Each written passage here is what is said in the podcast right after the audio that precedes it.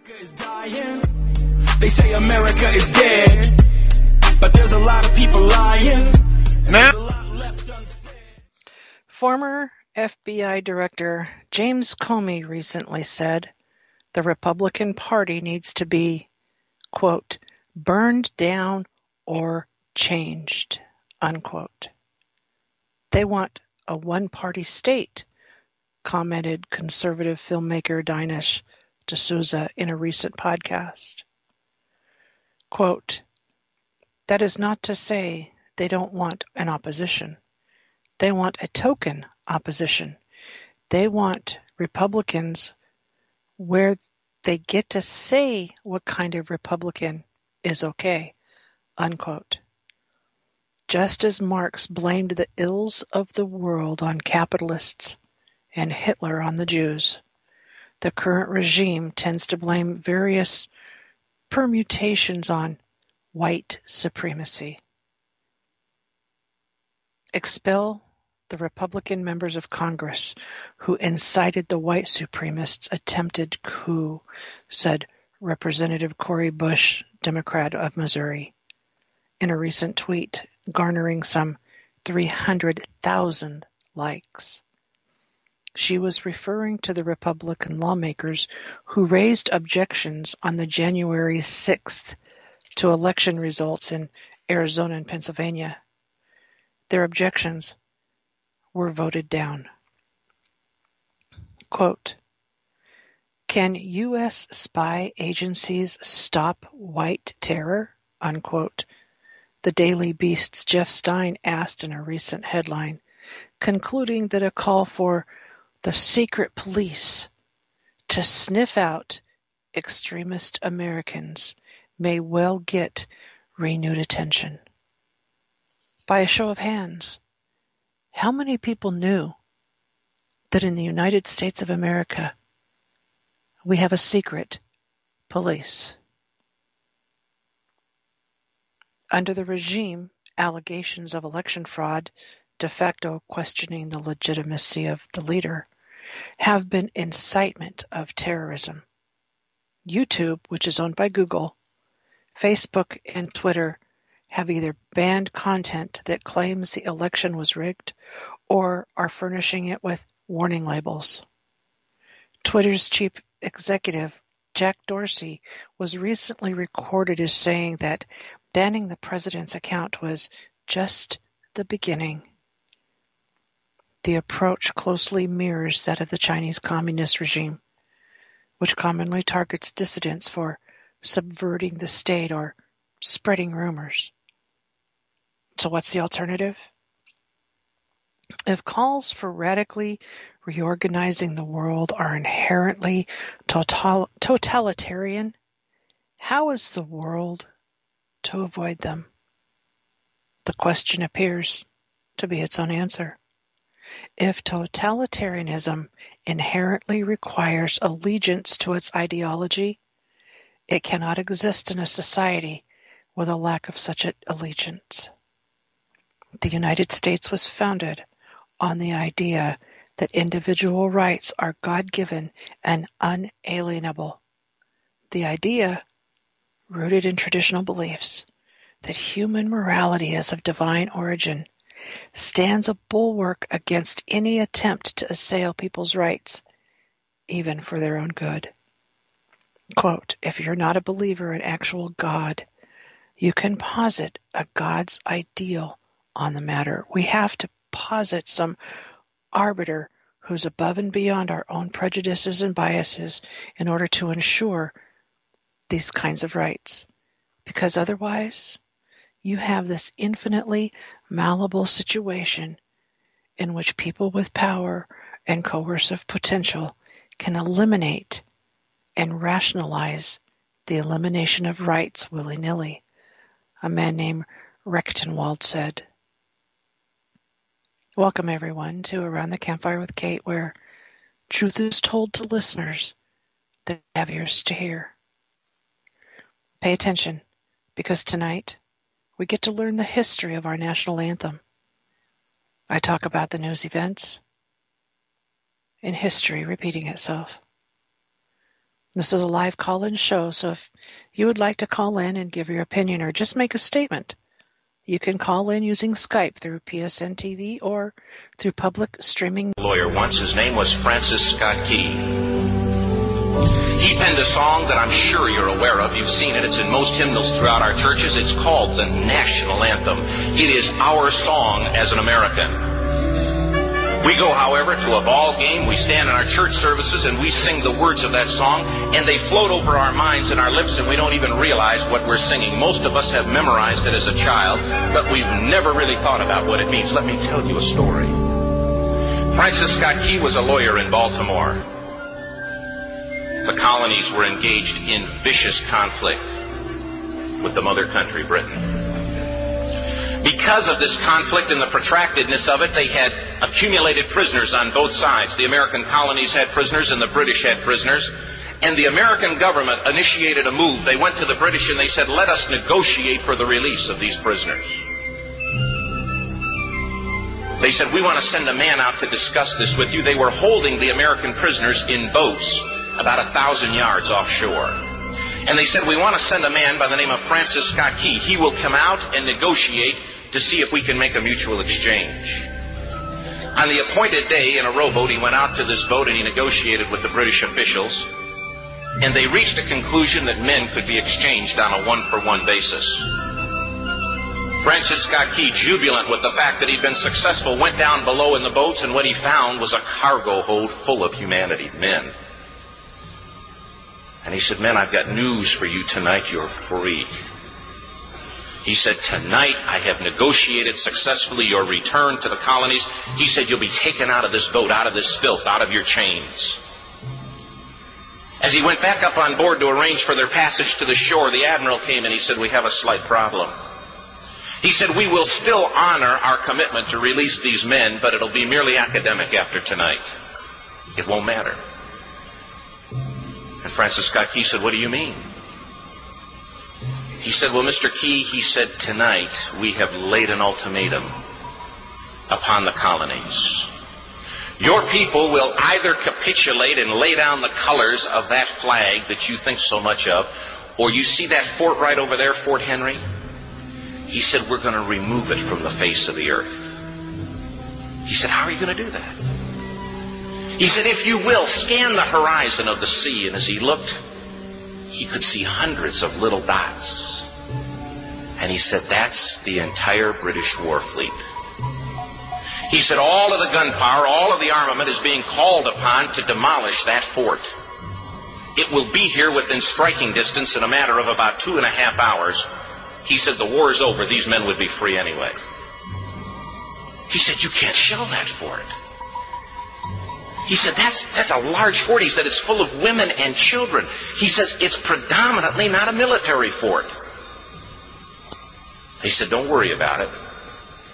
They said, we've left them a way out. And he said, what's that? He said, do you see that flag way up on the rampart? He said, we have told them that if they will lower that flag, the shelling will stop immediately. And we'll know that they've surrendered and you'll now be under British rule. Francis Scott Key went down below and told the men what was about to happen. And they said, How many ships? He said, Hundreds. The ships got closer. Francis Scott Key went back up on top and he said, Men, I'll shout down to you what's going on as we watch. As twilight began to fall, and as the haze hung over the ocean as it does at sunset, suddenly the British war fleet unleashed. He says the sound was deafening. There were so many guns that there were no reliefs. He said it was absolutely impossible to talk or hear. He said suddenly the sky, although dark, was suddenly lit. And he says from down below, all he could hear the men, the prisoners, saying was, Tell us where the flag is. What have they done with the flag? Is the flag still flying over the rampart? Tell us. One hour, two hours, three hours into the shelling. Every time the bomb would explode and it would be close to the flag, they could see the flag in the illuminated red glare of that bomb. And Francis Scott Key would report down to the men below, it's still up. It's not down. The admiral came and he said, Your people are insane. He said, What's the matter with them? He said, Don't they understand this is an impossible situation? Francis Scott Key said he remembered what George Washington had said. He said the thing that sets the American Christian apart from all other people in the world is he will die on his feet before he'll live on his knees.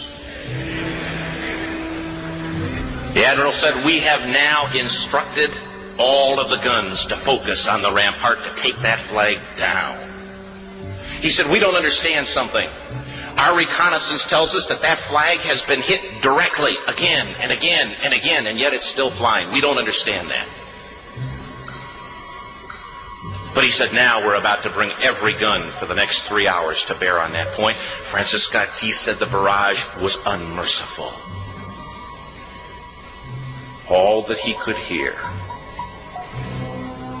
was the men down below praying the prayer. God, keep that flag flying where we last saw it. Sunrise came. He said there was a heavy mist hanging over the land, but the rampart was tall enough. There stood the flag, completely nondescript, in shreds. The flagpole itself was at a crazy angle but the flag was still at the top. Francis Scott Key went aboard and immediately went into Fort Henry to see what had happened. And what he'd found had happened was that that flagpole and that flag had suffered repetitious direct hits. And when hit had fallen, but men, fathers, who knew what it meant for that flag to be on the ground, although knowing that all of the British guns were trained on it, walked over and held it up humanly until they died. Their bodies were removed and others took their place. Francis Scott Key said what held that flagpole in place at that unusual angle were patriots' bodies. He penned the song, Oh, say can you see by the dawn's early light what so proudly we hailed at the twilight's last gleaming? Or the rocket's red glare, the bombs bursting in air, gave proof through the night that the flag was still there.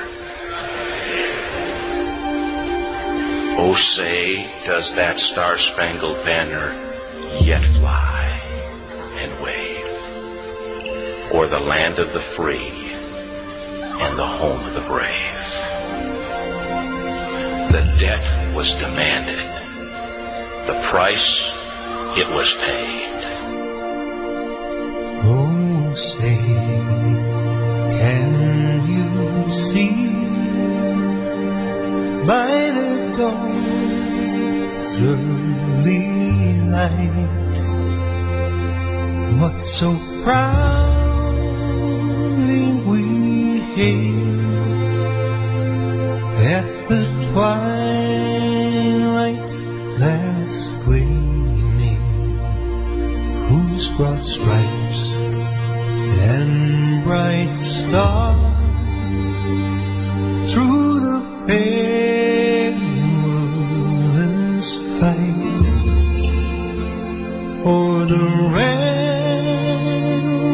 ramparts we watched were so gallantly streaming and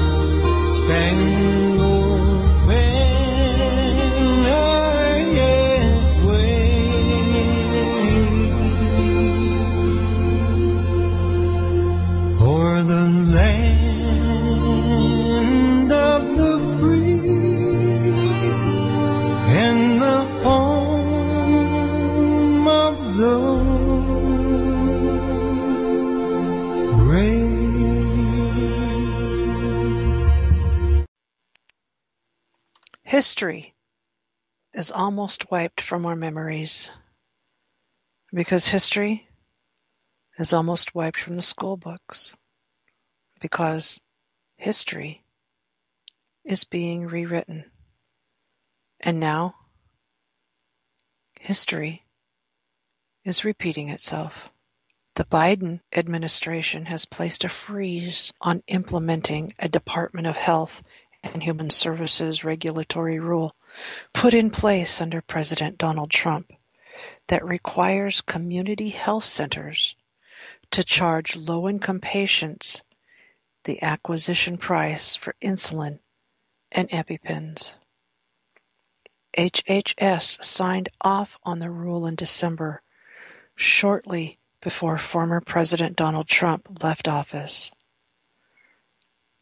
Its aim is to lower patients' out of pocket costs by forcing community clinics to pass on their 340B drug discounts, said the Modern Healthcare on Thursday. Health centers that did not comply with the rule would be blocked from receiving federal grant funds. And on December 30th, the HHS of the General Counsel released an advisory legal opinion concluding the rule could be implemented. In their news release, they said that the 340B program requires drug manufacturers, in exchange for coverage of drugs under Medicaid, to offer substantial discounts to covered entities, which include safety net hospitals, community health centers, and other institutions that serve vulnerable populations. Then, HHS Secretary Alex Azar said at the time, President Trump has been steadfastly devoted to lowering drug prices for American patients, and that includes ensuring that drug companies are offering the discounts they are legally required to give to providers that serve the vulnerable. In a July, news release announcing the proposed change in response to a Trump executive order, HHS said the rule would increase access to life-saving insulin and epinephrine for the patients who face especially high costs among the 28 million patients who visit federally qualified health centers every year, and over 6 million of them are uninsured. The Health and Human Services rule was slated to take effect Friday, but has been delayed, pending a review by the Biden administration until March 22nd, as reported by the Modern Healthcare. The pause in implementing the drug pricing discount to patients is part of a larger regulatory freeze issued by White House Chief of Staff Ron Klain on Wednesday, Joe Biden's first day in office. A memo from Klain directed all heads of departments and executive agencies to consider postponing rules effective dates for at least 60 days. The document did provide for exceptions for emergency situations or other urgent circumstances relating to health, safety, and environmental, financial, or national security matters. President Trump made a priority out of lowering prescription drug prices for Americans, and Biden is taking that away. President Joe Biden slashed thousands of union jobs on his first day in office due to the cancellation of the Keystone XL oil pipeline construction. Immediately after Biden signed the executive order on January 20th revoking their permit, TC Energy Corp, the company responsible for building the pipeline, announced that they would have to lay off immediately 1,000 workers.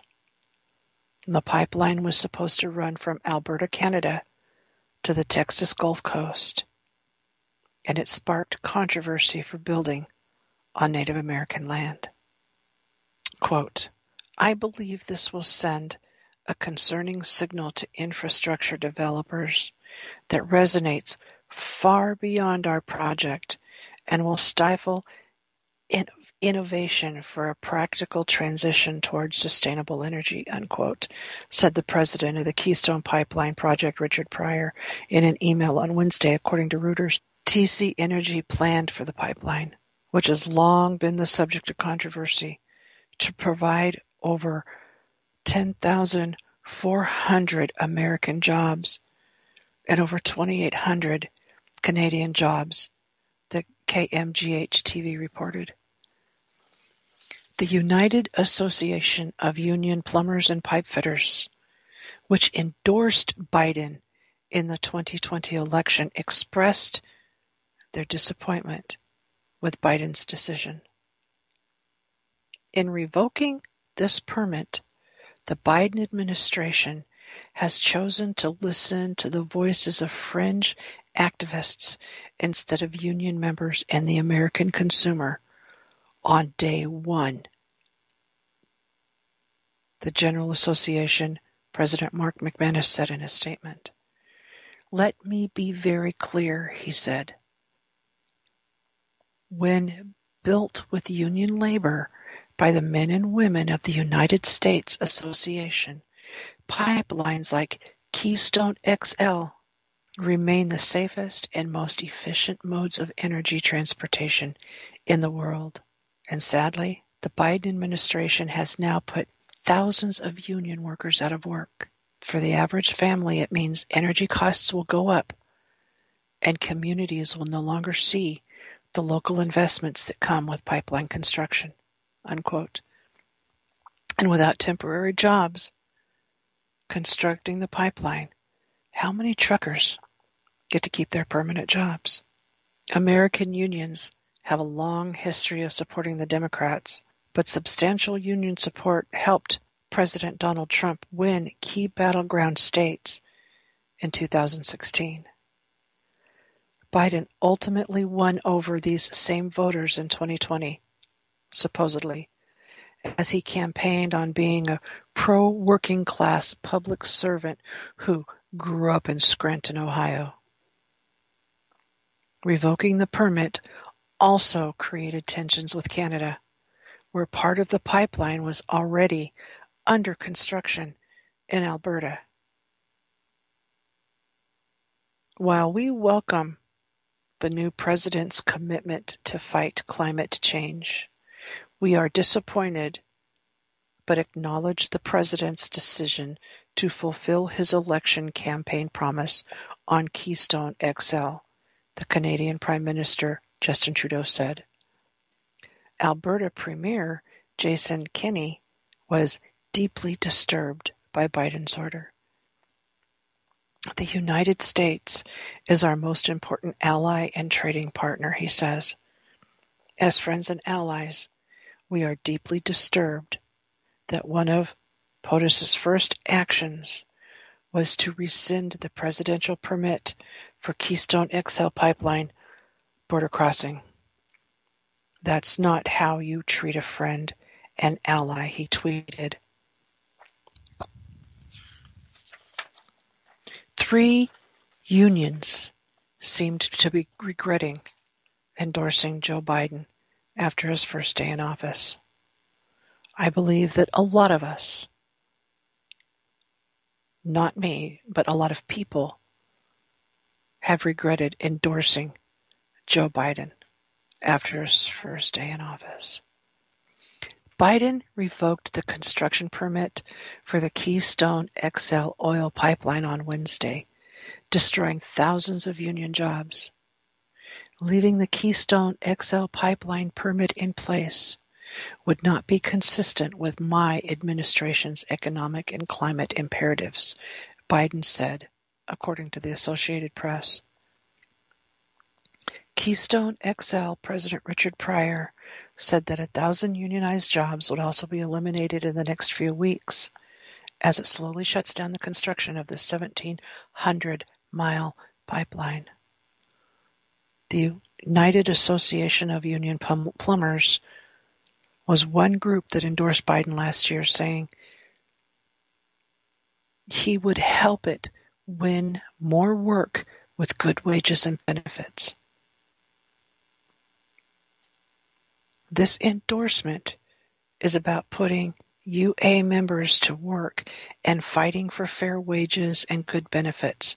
Under a Biden administration, that's exactly what we'll get, said General President Mark, Mark McManus, who is now rescinding his words and wishing he would not have said that. Less than a year later, the union has expressed major disappointment in Biden on his first day in office. In revoking this permit, the Biden administration has chosen to listen to the voices of fringe activists instead of union members and the American consumer on day one, McManus repeated in a statement. Sadly, the Biden administration has now put thousands of union workers out of work. For the average American family, it means energy costs will go up and communities will no longer see local investments, which means they are going to be solely relying on the government to help them. North America's Building Trades Union, which also endorsed Biden last year, said it was deeply disappointed in the decision to revoke the permit. Environmental ideologies have now prevailed, and over a thousand union men and women have been terminated from employment on this project, the NATBU president Sean McGarvey said in a statement. On a historic day that is filled with hope and optimism for so many Americans and people around the world, tens of thousands of workers are now left to wonder what the future holds for them. In the midst of a pandemic that has claimed 400,000 American lives and has wreaked havoc on the economic security and standard of living of tens of millions more, we must all stand in their shoes and acknowledge the uncertainty and anxiety that this government now and its action that it's taking has caused. The Laborers International Union of North America proudly endorsed Biden in September. Four months later, the Laborers International Union of North America called Biden's decision to revoke the construction permit insulting and disappointing. We had hoped the new administration would make a decision based on the facts as they are today not as they were perceived years ago, said the General President Terry O'Sullivan in a statement. The Biden administration's decision to cancel the Keystone XL pipeline permit on day one of his presidency is more than insulting and disappointing to thousands of hardworking LIUNA members who would lose good paying, middle class family supporting jobs. By blocking this 100% union project and pandering to environmental extremists. A thousand union jobs will immediately vanish and 10,000 additional jobs will be foregone. And that was just on day one. Senate Majority Leader Chuck Schumer announced that the Senate will receive the House's articles of impeachment against former President Donald Trump on Monday triggering the start of the impeachment trial. I have spoken to Speaker Pelosi, who informed me that the articles will be delivered to the Senate on Monday, Schumer said on Friday, according to CNN. If the article is delivered on Monday, the Senate trial would begin at 1 p.m. Eastern Time on Tuesday, unless the senators agree to push the trial back senators, and the presiding officer would be sworn in at that time, and the arguments would begin on Wednesday. And it is unclear if Chief Justice John Roberts will preside over the trial. He has already made the statement that he does not want to. Sources that CNN did not name said the trial is expected to be shorter than the 2020 impeachment trial, which lasted three weeks. Whether the Senate can hold an impeachment trial for a former president is still up for debate. Senator Tom Cotton argued last week that the Senate lacks constitutional authority to hold the trial because the impeachment process was not created for the Senate to go after a private citizen. The House has passed an article of impeachment against the President, but the Senate, under its rules and precedents, cannot start and conclude a fair trial before the President leaves office next week, the Arkansas Republican said. Under these circumstances, the Senate lacks constitutional authority to conduct impeachment proceedings against a former president. The founders designed the impeachment process as a way to remove office holders from public office, not an inquest against private citizens, added the Arkansas Republican. The Constitution presupposes an office from which an impeached officeholder can be removed. But Schumer pushed back on the argument and said that the legal scholars have not set precedents for this yet. The Senate will conduct a trial of impeachment of Donald Trump, Schumer said. It will be a fair trial. It will be a fair trial. But make no mistake, there will be a trial. And when the trial ends, senators will have to decide if they believe Donald John Trump incited the insurrection against the United States, Schumer said. State Minority Leader Mitch McConnell has proposed delaying the trial until February in order to give Trump's legal team a full and fair process and time to prepare his defense.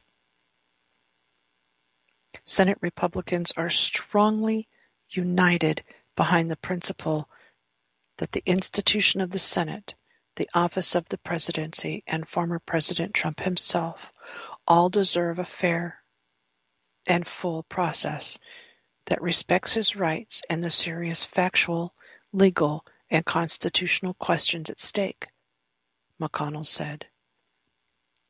Given the unprecedented speed of the House's process, our proposed timeline for the initial phases includes a modest and reasonable amount of additional time for both sides to assemble their arguments before the Senate would begin to hear them. Pushing the timeline forward would mean delaying the confirmation of Biden's cabinet nominees as well as other important American business. We won't be doing any confirmations. We won't be doing any COVID 19 relief. We won't be doing anything else other than impeaching a person who's not even president, Republican Senator John Cornyn of Texas said. Let me ask this question. If Congress can impeach Donald Trump after he has already left office, does this mean that we can impeach Barack Obama, Bill Clinton, George Bush, If Donald Trump can be impeached, and he is a private citizen now, then I believe all Americans, at least 75 million of us, should stand up and demand for the impeachment of Barack Obama. And if Barack Obama is impeached, does that automatically disqualify Joe Biden as president? On Tuesday, MSNBC Live host Stephanie Ruhle conceded that if President Trump had an in-person inauguration during the pandemic, the media would have pounced on him. In a rare moment of media self-awareness, Rule told Never Trumper Steve Schmidt, quote, it will be a smaller inauguration ceremony, but they're still having one in person. And let's be honest, you know if President Trump did this, he would be getting crushed by the media for holding a super spreader event. And we would all be saying it, unquote. And none of that mattered to Schmidt. He pompously compared Biden to Abraham Lincoln and Trump to Southern seditionists when he said, Well, this continues a tradition, Stephanie. That began in 1797 when John Adams succeeded George Washington and became the second president and power transferred peacefully from the first time in this country's history under a constitutional order. Joe Biden arrives in the capital, a militarized capital, which in the same way Abraham Lincoln did in 1860 under threat of assassination from Southern seditionists who would soon wage a civil war against the United States of America that would kill 600,000 people by the time it was over. Unquote. Is Schmidt prophesying? Is he claiming that President Trump is a Southern seditionist and that we were all out to assassinate Joe Biden? Really? He needs to get a grip on life. Is he prophesying that there's going to be a Civil War too? Interesting that he would make those claims. President Biden said that there is a as little that can be done to affect the course of the coronavirus pandemic in the coming days. Biden made the comments while signing two executive orders that were aimed at combating hunger and financial instability by increasing the value of supplemental nutrition assistance program benefits, helping get stimulus checks to those who haven't received them yet, and establishing a $15 minimum wage and energy paid leave, emergency paid leave for federal employees. Biden argued that these benefits would be necessary considering the toll of the coronavirus could continue for some time, which I have a question about when he says that. He says there's nothing that we can do to change the traje- traje- trajectory of the pandemic in the next several months. And the toll of the coronavirus could continue for some time. When Dr. Anthony Fauci is now saying the coronavirus has plateaued.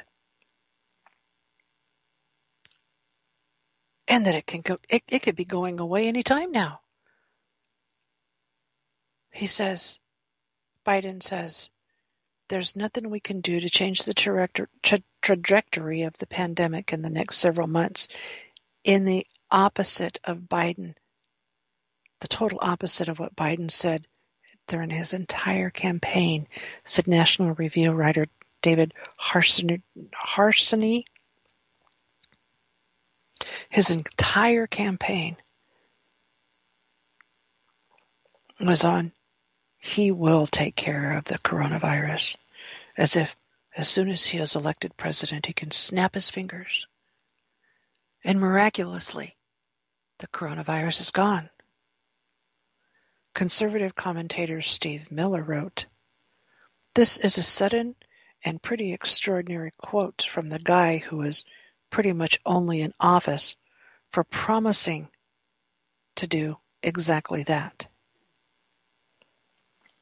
Former Michigan Representative Justin Amash said that people have been told for months that restrictions and mandates were necessary to change the trajectory of the pandemic. Biden's COVID agenda can be summed up in six words. I mean, are you shocked by this revelation? Joe Biden pretty much says he has no immediate plan to combat the coronavirus. None. It can be summed up in six simple words. There is nothing we can do. Okay, that's not exactly fair. He did say there is nothing we can do for several months. So now we're at cruise control. But that's not what he told America on the campaign trail. He didn't say that we are going to coast for the better part of a year with no plan. He never said that to voters. He did say, quote, I'm going to stop it and Trump is at fault. Unquote. He said, Trump should take responsibility for the coronavirus. And if you elect me, I will be the COVID killer. All of this said while he doled out talking points that mirror exactly what the Trump administration's plan was with the COVID management. Shock, right? Iran, which was designated as a state sponsored terrorism in 1984, celebrated the inauguration of Joe Biden seemingly oblivious to the concept of irony. Iran's President Hassan Rouhani called Donald Trump a stupid terrorist while expressing optimism that Joe Biden would be a friendlier partner to the state sponsored terror. That's from the Western Journal. And in a statement reported by Iranian state media outlet Press TV, Iranian President Hassan Rouhani said that Trump was a stupid terrorist, and he said he expected President Biden to erase the black stains of the Trump years. And Trump, of course, pulled out of the Iran nuclear deal, officially known as the Joint Comprehensive Plan of Action, or the JPOA. The subsequent actions crippled the Iranian economy, and Tehran has been violating that agreement by stockpiling enriched uranium. Even though Rouhani insisted in his statement on Wednesday that the JCPOA is alive, they just don't follow it. Iran also celebrated when the media declared Biden the president elect back in November the Iranian newspapers said, Trump is done for. America has a new chapter. The murder of Qasem Soleimani and the agent of maximum pressure was thrown away. America has changed its mask. Populism is rejected. Victory Cup is now in the hands of Joe Biden. These are all headlines in Iran. And Biden supports Iran. How can the President of the United States, who swore an oath to defend the Constitution against enemies, both foreign and domestic, endorse Iran? Not only endorse them, but are in bed with them. That in itself should be enough to show the American public that Joe Biden should not be the President of the United States. Trump leaving the Obama administration's nuclear deal wasn't the only reason Iran was celebrating Trump's departure, as Iran is still furious over Trump's strike that killed Iranian General Qasem Soleimani. Rouhani also used the occasion to blast Trump's strike of Iranian Major General Qasem Soleimani, one of the top ranking figures in the Iran Revolutionary Guard Corps. The IRGC is listed as a terrorist organization by the State Department, mostly because it's the main organ by which Tehran sponsors international terrorism.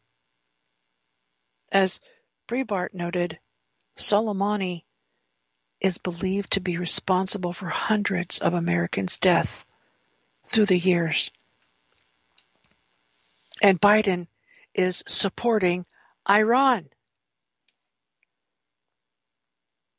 Donald Trump registered state terrorism on America's official record by opening openly accepting responsibility for the assassination of top Iranian anti-terror commander Lieutenant General Qasem Soleimani in a third country, Rouhani said of the strike. He also said, We have never before seen a United States president explicitly announcing that he had assassinated a senior military commander who was a guest in a third country. Rouhani went on to call Trump, as I've stated, a stupid terrorist who violated international law and United States obligations for four years. But Rouhani expressed a small degree of optimism that Iran could improve its relationship with America under a new president. He said, if they, American statesmen, sincerely return to the law and show their honesty in practice, we will also fulfill our own commitments. But it may come as no surprise that Iran feels optimistic with Biden in charge, having played a role in former President Barack Obama's negotiations that led to the nuclear deal to begin with. Biden has signaled, signaled openness to rejoining the deal, but Iran has indicated that they may seek even friendlier terms if the United States returns to the, the, negotiating table. If Biden does return to the table, it will be a major policy sh- shift away from the maximum pressure campaign waged by Trump during the last four years. Not only did Trump pull out of the Obama crafted deal, he also applied sanctions to the country that severely crippled their economy. The new reality means Biden may have a tougher time getting what he hopes out of negotiations. We can expect the Biden administration to attempt to put negotiations back on the table with Iran, but the main obstacle is that Iran itself may not be willing to negotiate to be negotiated with, said Ryan Bohl, an analyst for risk consulting firm Stratfor. Not only without notable U.S. concessions, which won't be popular even with the Biden presidency. The formation of a totalitarian state is just about complete in America as the most powerful public and private sector actors unify behind the idea that actions to stamp out dissent can be justified, according to several experts on modern totalitarian ideologies. While many have warned about the rise of fascism or socialism in the land of the free, the ideas have largely been vague or fragmented focusing on individual events or actors. Recent events, however, indicate that seemingly unconnected pieces of the oppression puzzle are fitting together to form a comprehensive system, according to Michael Rectenwald, a retired liberal arts professor at New York University. But many Americans, it appears, have been caught off guard, or they're not even aware of the newly forming regime. As the idea of elected officials, government bureaucrats, large corporations, the establishment, academia, think tanks, and nonprofits, the legal, the, excuse me, the legacy media, and even seemingly grassroots movements all working in concert towards some evil purpose seems preposterous. Is a large portion of the country in on a conspiracy? The reality now emerges that no massive conspiracy was in fact needed, merely an ideological alignment and some informed coordination. Rectenwald has given that argument. And despite the lack of formal overarching organization, the American socialist regime is needed totalitarian as the root of its ideology requires politically motivated coercion, he told the Epoch Times.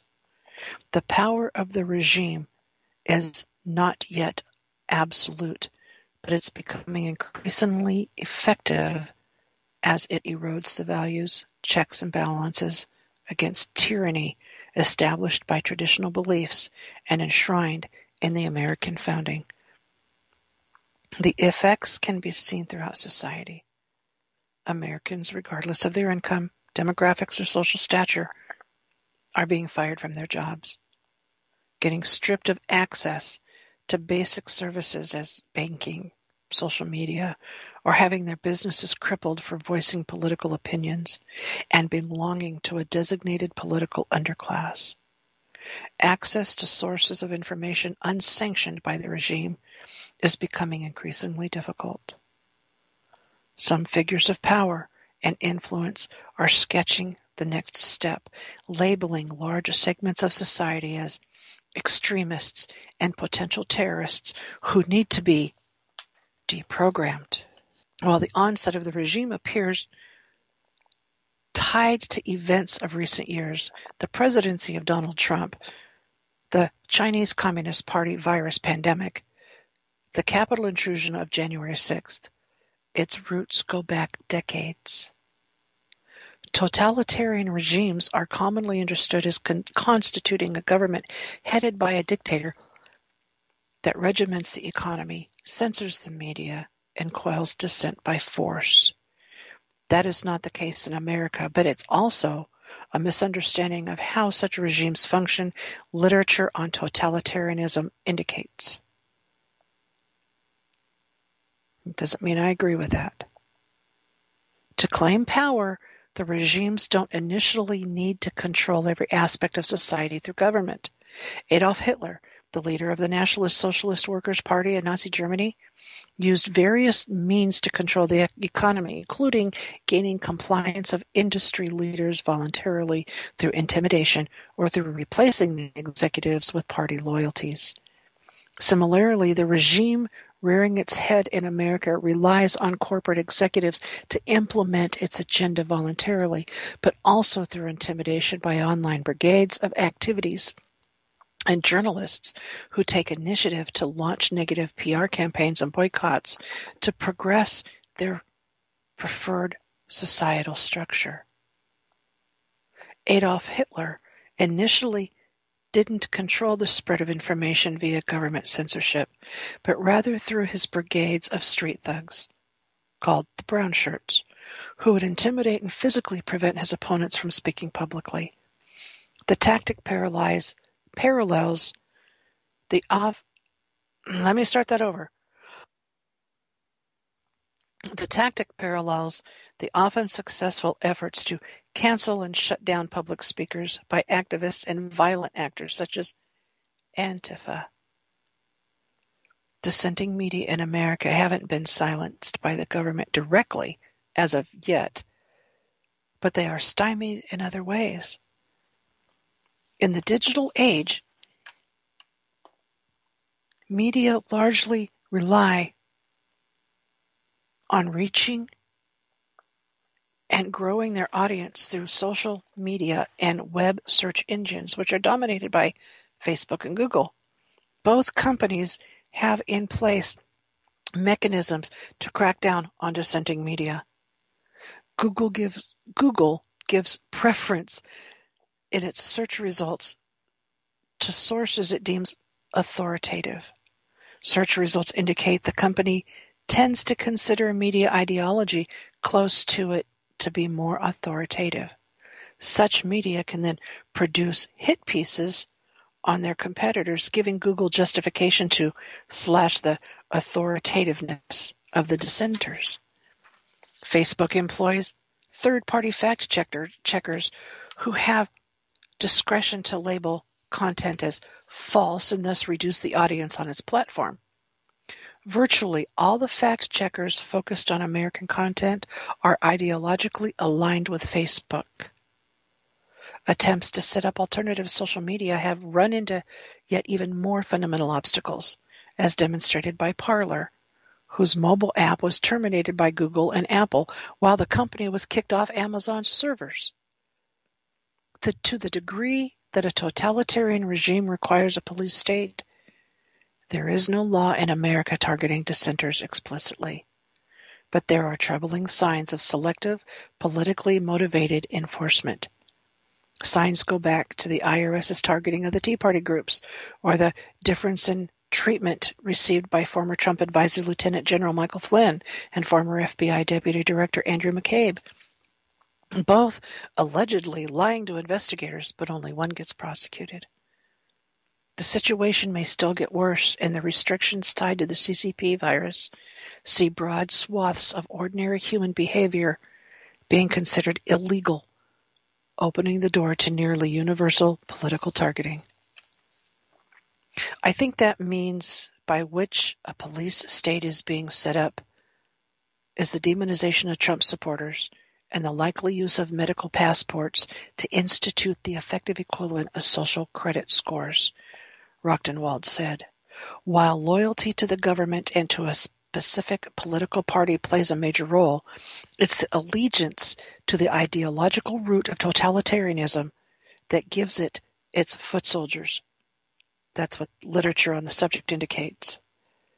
The element that holds totalitarianism together as a composite of intellectual elements is the ambition of fundamentally reimagining society, the intent to create a new man, if you will, explained author Richard Shorten in Modernism and Totalitarianism, Rethinking the Intellectual Sources of Nazism and Stalinism from 1945 to the present.